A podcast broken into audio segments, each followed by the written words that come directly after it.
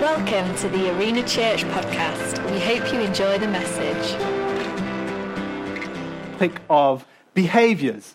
Um, and now that can be, I suppose, a little bit of a like a weird thing to talk about behaviors. But um, just to, to, to really share our heart in this, and, and uh, at Arena, we believe uh, that we want to create a culture, a, a, culture where we do certain things, things that are important to us, that are central to the culture that we want to create here. Um, this is not a list of things that we're expecting people to do out of ritual or anything, but it's something that we want to very intentionally create a culture um, that's pleasing to God in this place. And, and so it'll be similar to your house. Um, where you may have a culture where you want to just encourage your kids to be thankful uh, for everything that, that, that, God has given them, or, or encourage them uh, to be loving and, cu- and give hugs and cuddles and kisses, whatever it may be, in your house, you will have a culture. And so in this house, there are certain things that we just encourage and we want to have as a, behaviors, as it were, um, in, in the, this place. And so last week, Josh spoke very well uh, just into, the, into, into passion. You know, we want to be um, a, a, house of passion. We want to be a church with passion because we believe that uh, our God is a passionate God.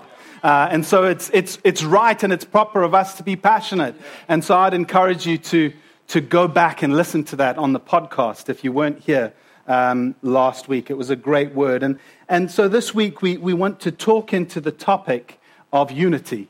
We want to display unity in this place. We want to be unified, uh, as it were. And, and if I can give a, a shout out as well to, to, to go, I think June, July last year, Paul spoke an amazing message into this topic on unity. And, and you know what? We can, it's always good to get different angles and different flavors. So even off the back of this message, go and listen to Paul's uh, message on, on, on unity as well. But I want to just start out by, by reading a psalm uh, to you. And in fact, let's bow our heads and let's just pray uh, before we do that. God, we just um, come to you first of all. God, we do pray that, um, that you will just, Lord, bring these words to life, Lord God. As we read your word, we know it has power, we know it's alive. Lord, we pray that the focus will not be on, on the speaker, but will be on what God is saying, and that you would impact lives here today, Lord God. We pray in Jesus' name and for your glory, God. Amen. Amen. So if you've got your Bibles, turn them to Psalm 133. It is going to show up on the screen. We'll be jumping through a few verses and, and different scriptures today, but we're starting out here. Um, and it's a beautiful, beautiful psalm, a very short psalm, but beautiful psalm. And it says this How good and pleasant it is when God's people live together in unity. It's like precious oil poured on, poured on the head running down on the beard, running down on Aaron's beard, down on the collar of his robe, as if the dew of Her- Hermon were falling on Mount Zion. For there the Lord bestows his blessing, even life forevermore. Your version may say he commands a blessing. This is the NIV. It says he bestows his blessing. What a beautiful picture, isn't it? Just a beautiful, beautiful picture um, of unity and the blessing that comes with unity. It speaks of joy in, in verse 1 joy, happiness, peace, uh, a wonderful atmosphere that is in the house when there is unity. Verse 2 speaks about oil. Uh, speaking of, we've spoken a lot about in the last year of overflow, um, the anointing. Uh, the oil symbolizes um, the, you know, the anointing of a priest in Aaron's case the oil of the Spirit. It's uh, symbolical of when there is unity of God's blessing upon it. A fragrance, because the oil in those days had a fragrance to it uh, as well, an unmissable, distinct, and attractive fragrance that the oil brings. And then there's the symbolism of the dew, uh, the water uh, from Mount Hermon, uh, which was the source of the Jordan River. Uh, and obviously, if you if you're in England or, or, or, the UK, maybe water doesn't have the same significance um, uh, as it does in other places. Certainly, where I'm from, um, you know, the water symbolizes that blessing. It's the blessing of God when it rains. Uh, here we sometimes curse it when it rains. Oh, just stop the rain already. But obviously, in, in, in Israel, in an arid climate like that, it's the blessing that the water brings, it's the dew uh, that comes uh, and gives life. That word life is so important. And so it's so important for us to have unity. Uh, with unity comes a blessing. But interestingly, that the unity comes before the blessing, isn't it? It's interesting because I would have been one that has, has prayed in the past. God, I pray that you would bless us. Pour out your spirit. God, that we would have unity. And obviously, the spirit brings lots of things. But there's an aspect of it that we need to be unified before. He really brings the fullness of His blessing, His Spirit upon us. It says the blessing comes where there is unity. We read in the beginning of Acts where it says they were together with one accord and the Spirit came in power. Interesting, there was already unity there. And where people gather in unity, God blesses. Yeah? God blesses. You see, um, there's other aspect to it as well uh, outside of Psalm 133. There's other verses in the Bible that talk about unity. Matthew 12, 25, um, Jesus said this He said, Every kingdom divided against itself is brought to desolation. Every city or house divided against itself will not stand. And so, for us on, on both sides, there is, a, there is a, a desire to be a house that is unified. So that we can have the blessing that God promises, but also so that we can stand, so that we can have a permanence here, so that we can be stable, not divided, not shaky, but stable in unity. We want to be a church where we have unity. Can I say, can I hear an amen? Yeah? We want to be a unified church. Now, let me let me say from the outset just a few things uh, that unity is not uh, before we get into just three points uh, that, that I want to bring out on, on the topic of unity. First of all, unity is not uniformity. We're all different. We understand that. In fact, the Bible is clear that, that we are all different. We're all different parts of the body. But even we can even have our differences in opinion as well. And we can still be united. Do we understand? It's not that I have to agree with everything that Paul says or Paul has to agree with everything I say, but we can still be unified. It's not uniformity. In fact, the, the best illustration of that is the fact that we live in a democratic society, don't we? We I could probably say that amongst all of you here today, and I'm not going to ask for a show of hands, that you probably voted for different political parties. I don't think we all voted for the same party, and we don't endorse a particular party as a church, but we can still be unified if you're a Tory, if you voted Labour, whatever. You may have a difference in opinions, but we're all together. You know, this, this year in June, uh, if you're a football fan, I don't know, but, but there's going to be the World Cup for those of you that don't know. So, Eleni, just be aware I've got the control for the month of June or July, wherever it is. The TV is mine. Um, but there's going to be a World Cup. And, and here's the thing whether you voted Tory, Labour, UKIP, Lib Dem, whatever you did, I guarantee you'll all be rooting for that same country, England, when it comes to the World Cup. Uh, well, if you're English, um, some of us will be rooting for Brazil because uh, we've got a better chance that way. Uh, but we all gather. You know, if, if there was war declared on England or Britain, uh, we would all gather in unity, irrespective of our differences, irrespective of who we voted for, we would be in unity. So, difference of opinions. It's not uniformity, but it is unity. Can I even say in church, if we put this practically in church, differences in theology? Hello? You may have slightly different opinion on things, in theological things, than I do. Now, there are some non negotiables. There's some non negotiables. The fact that there is only one way to heaven Jesus Christ. If you're denying Jesus Christ's lordship, you're denying the fact that he died. Th- those are some of the, the building blocks. but there's peripheral things that we might dis- disagree on in terms of our theology. And that's okay. Because we still can have unity despite the fact that we disagree on certain things. In fact, that's something that, that should be encouraged. I've said it before and I'll say it again. My greatest spiritual mentor is my dad, and, and we disagree on theological issues. He's of a different opinion on things, but you know what? I love him dearly.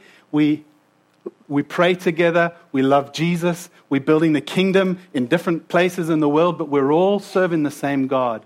Unity, but not uniformity. So that's the first thing that it's not. But the other thing is that it's not a unity of passivity or compromise. A.W. Tozer, the famous preacher, said this. He said, The most peaceful and unified place is a graveyard. It's just so peaceful, isn't it? No differences in opinion. Everyone's dead, but it's peaceful, isn't it? You see, it can so easily become unity. In, in the interest of unity, we can become passive. We can sit on the fence, never take a stand on issues that are important, always wanting to step back from, from stirring or offending people. And so we sit on the fence. Maybe don't even ever do anything because you don't want to take the risks. Never daring to say anything that would offend people. So we all agree because no one really ever, ever speaks up. They're just passive.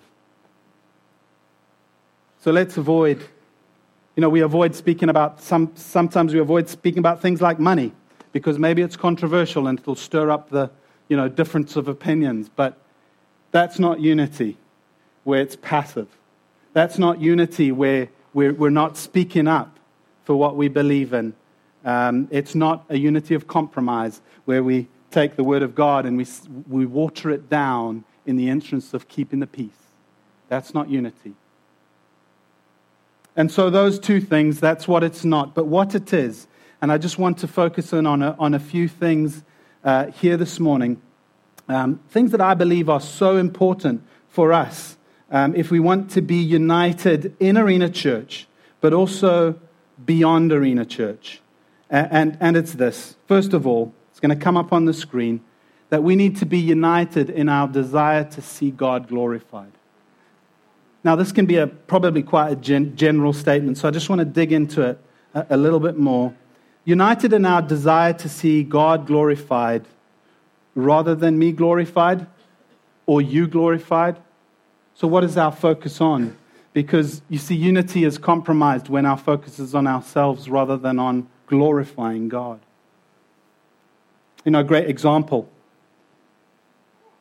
I've already said, Josh preached his heart out last week.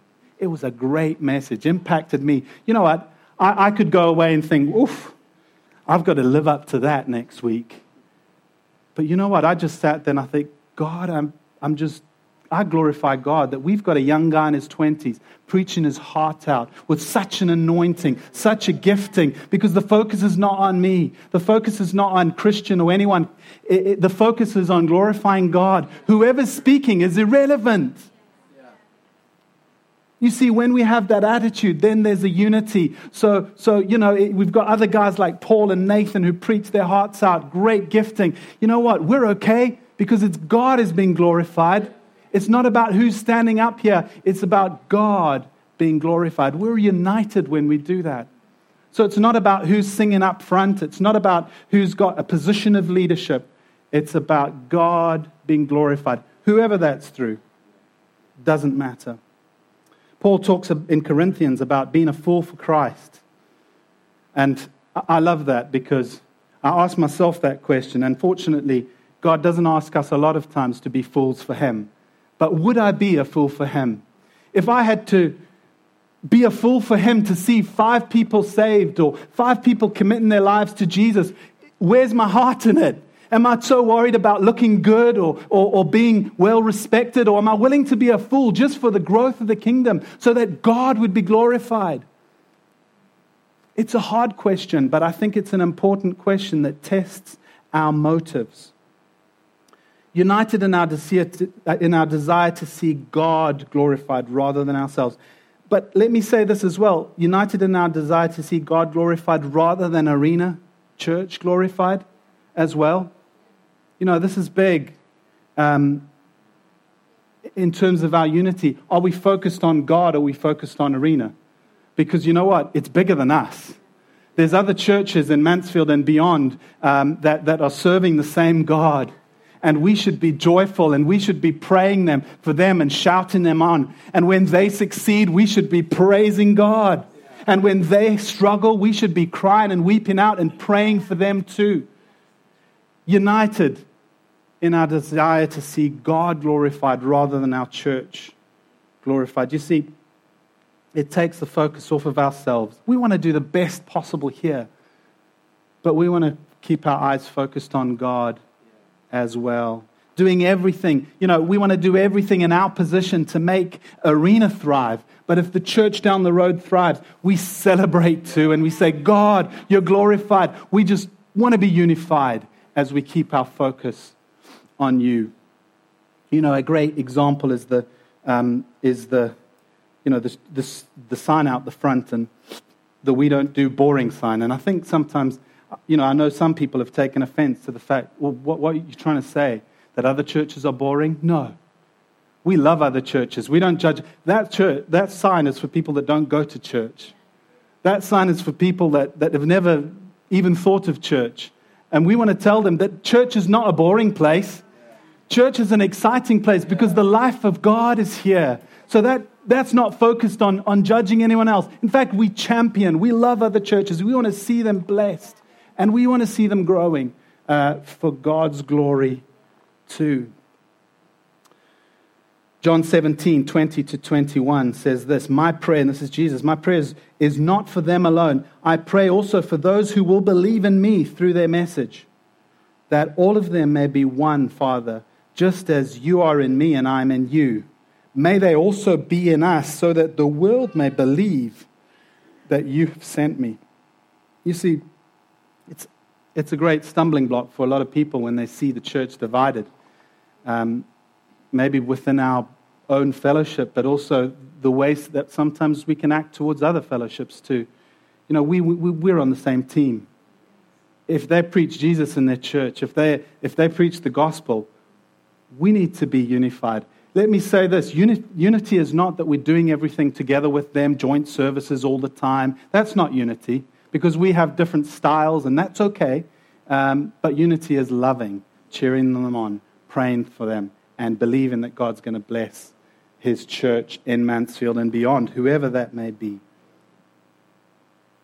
The second thing I want to say is that is this: it's um, united in our love for people. Philippians 2 1 through 4. I just want to read that to you.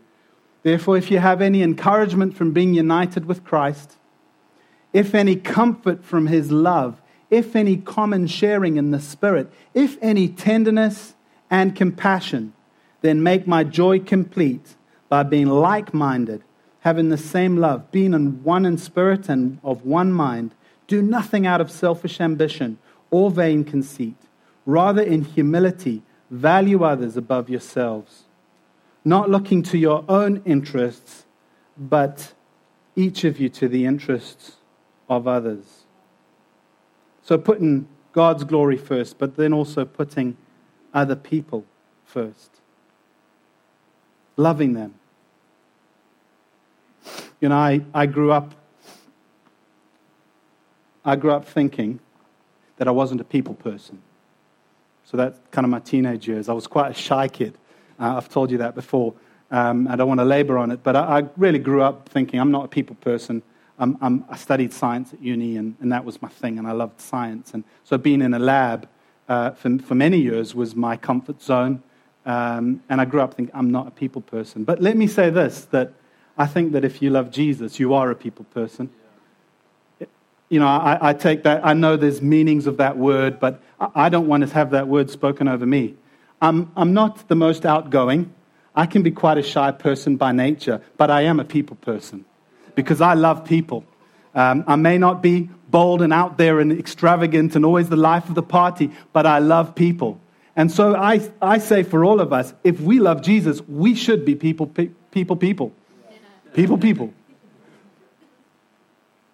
That doesn't mean that you're going to stand up. It doesn't mean you're going to go to every new person who comes in because you might be a little shy and maybe that's not your comfort zone. But you need to love people. We all need to be people, people.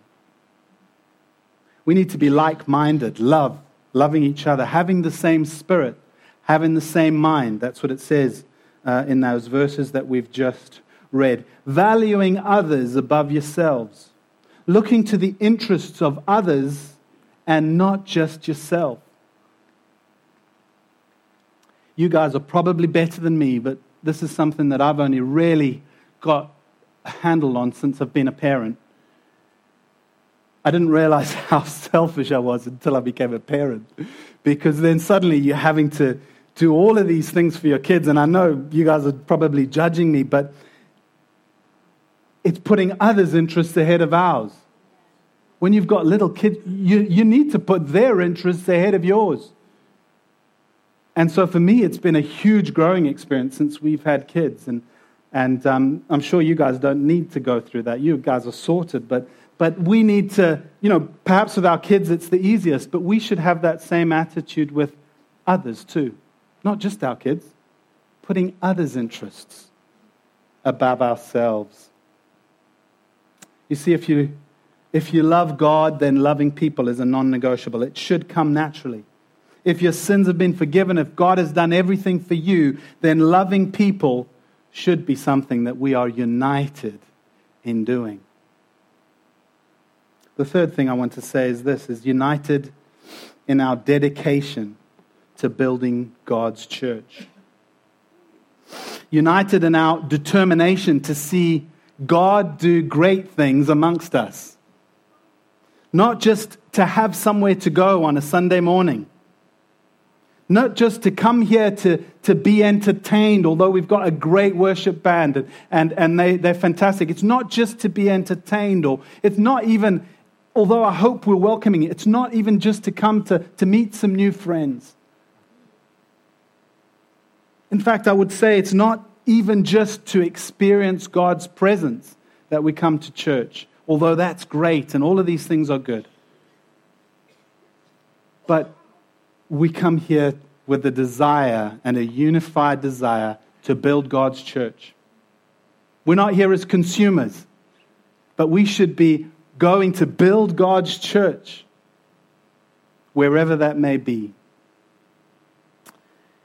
You know, I think that it's, it's so important for us as a church to to have this unified desire a desire for more of God, but also a desire to stand up and say, God, I'm going to do what you asked me to do. That we're going to build the church together. All hands on deck, as it were, that we're going to see God's church grow.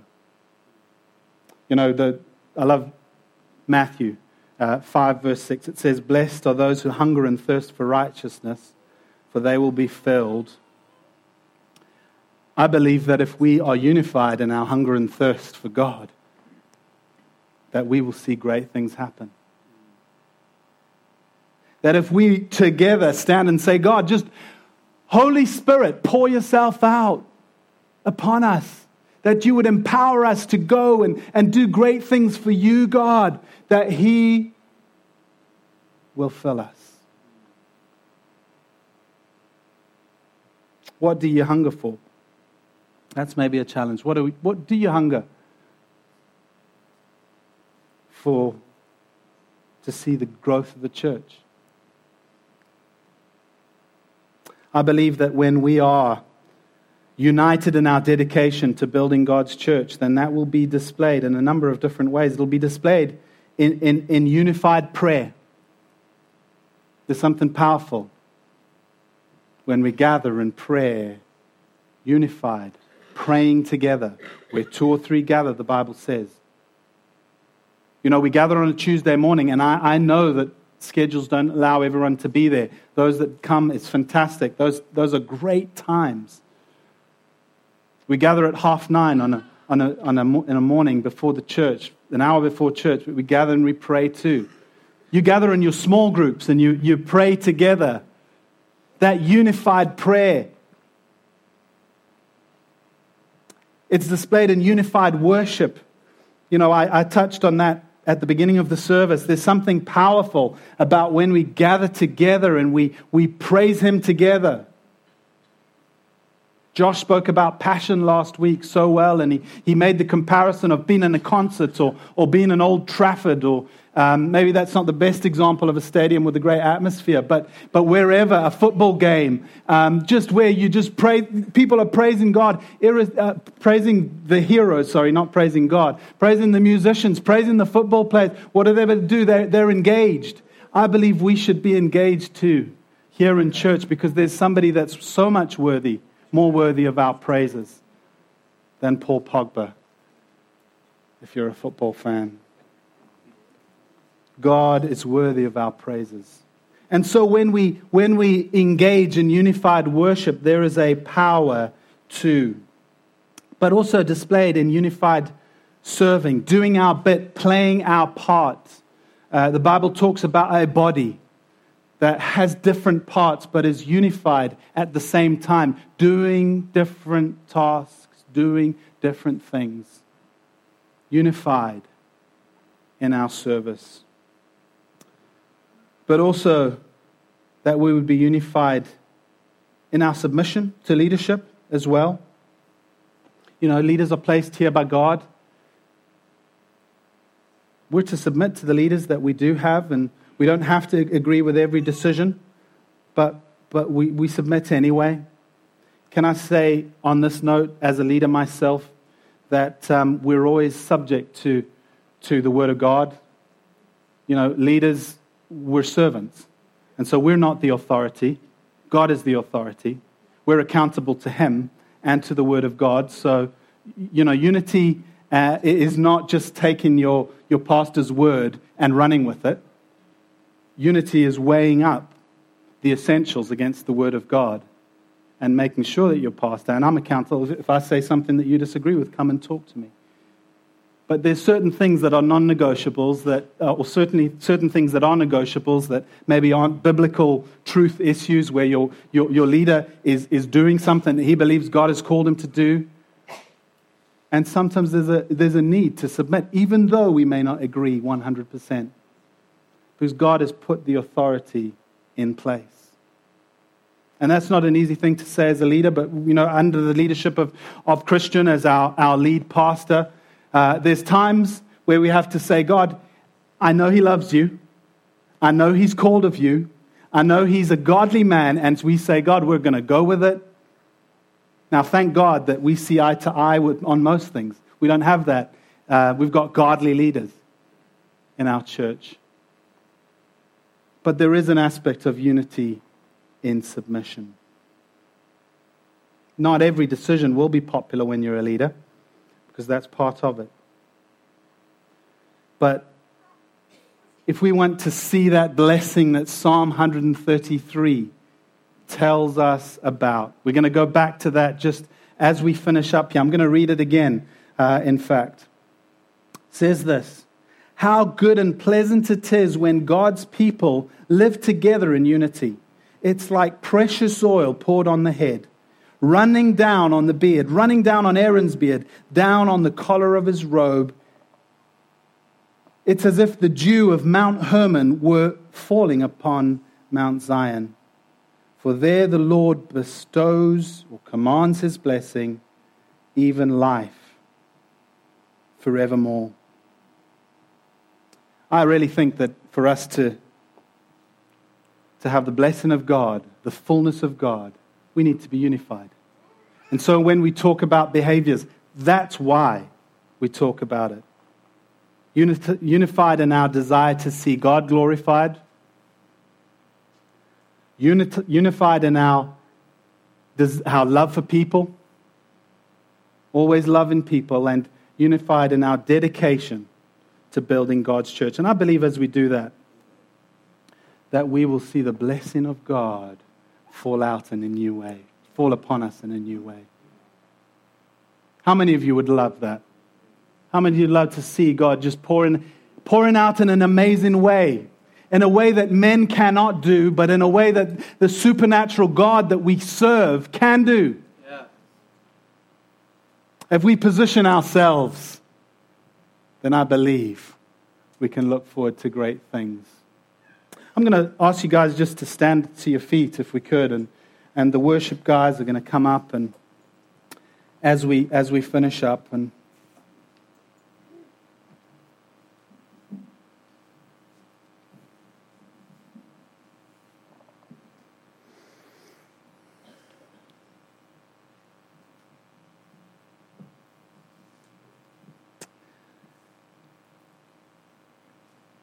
I was just um, reflecting and I felt, you know, I, I, was just reminded and of a time where, well, recently, last year when we were, in, we were going to South Africa on holiday and, and we were delayed on the runway. And it was a frustrating experience with three young kids. And I just remember getting more worked up and more worked. We sat on the runway for about an hour uh, before a a 13 hour flight to South Africa. And I remember the frustration, um, the frustration of just the fact that we were sitting there. And there were two, two areas of frustration for me. One was the fact that we weren't going anywhere, but also the fact that I wasn't doing anything and I was just sitting there. And so I, wasn't I was sitting there and weren't moving, and it was frustrating. And as I was just praying through this morning, and I, I, I just felt God wanted to, us to focus on those two areas. You see, we can be frustrated sometimes when things don't seem to be going anywhere. But if you're busy, you're not really focused on that. And there were people in that plane that were, were busy reading books or doing whatever they were doing, and they weren't really bothered too much that we weren't going over because they were busy. They were doing something. I think sometimes that can be like church, and because we do get a little frustrated when maybe things aren't going, you know, we've not seen 100%, 200% growth, but God is doing something. But when we're busy, when we're doing God, what God called us to do, we don't even focus on that. We're just getting down, busy with what God's doing. There was another frustration that, and in, in, a, in a weird way, sometimes the frustration can be, I mean, it can be quite enjoyable if you're doing nothing and the, and, and, and the plane is going somewhere, can't it? Be quite enjoyable. You can actually quite enjoy the ride when you're doing nothing because the plane's going somewhere. But it's when the plane stops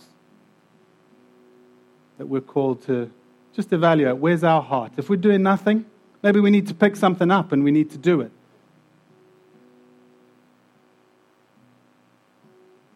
Can we just bow our heads for a moment?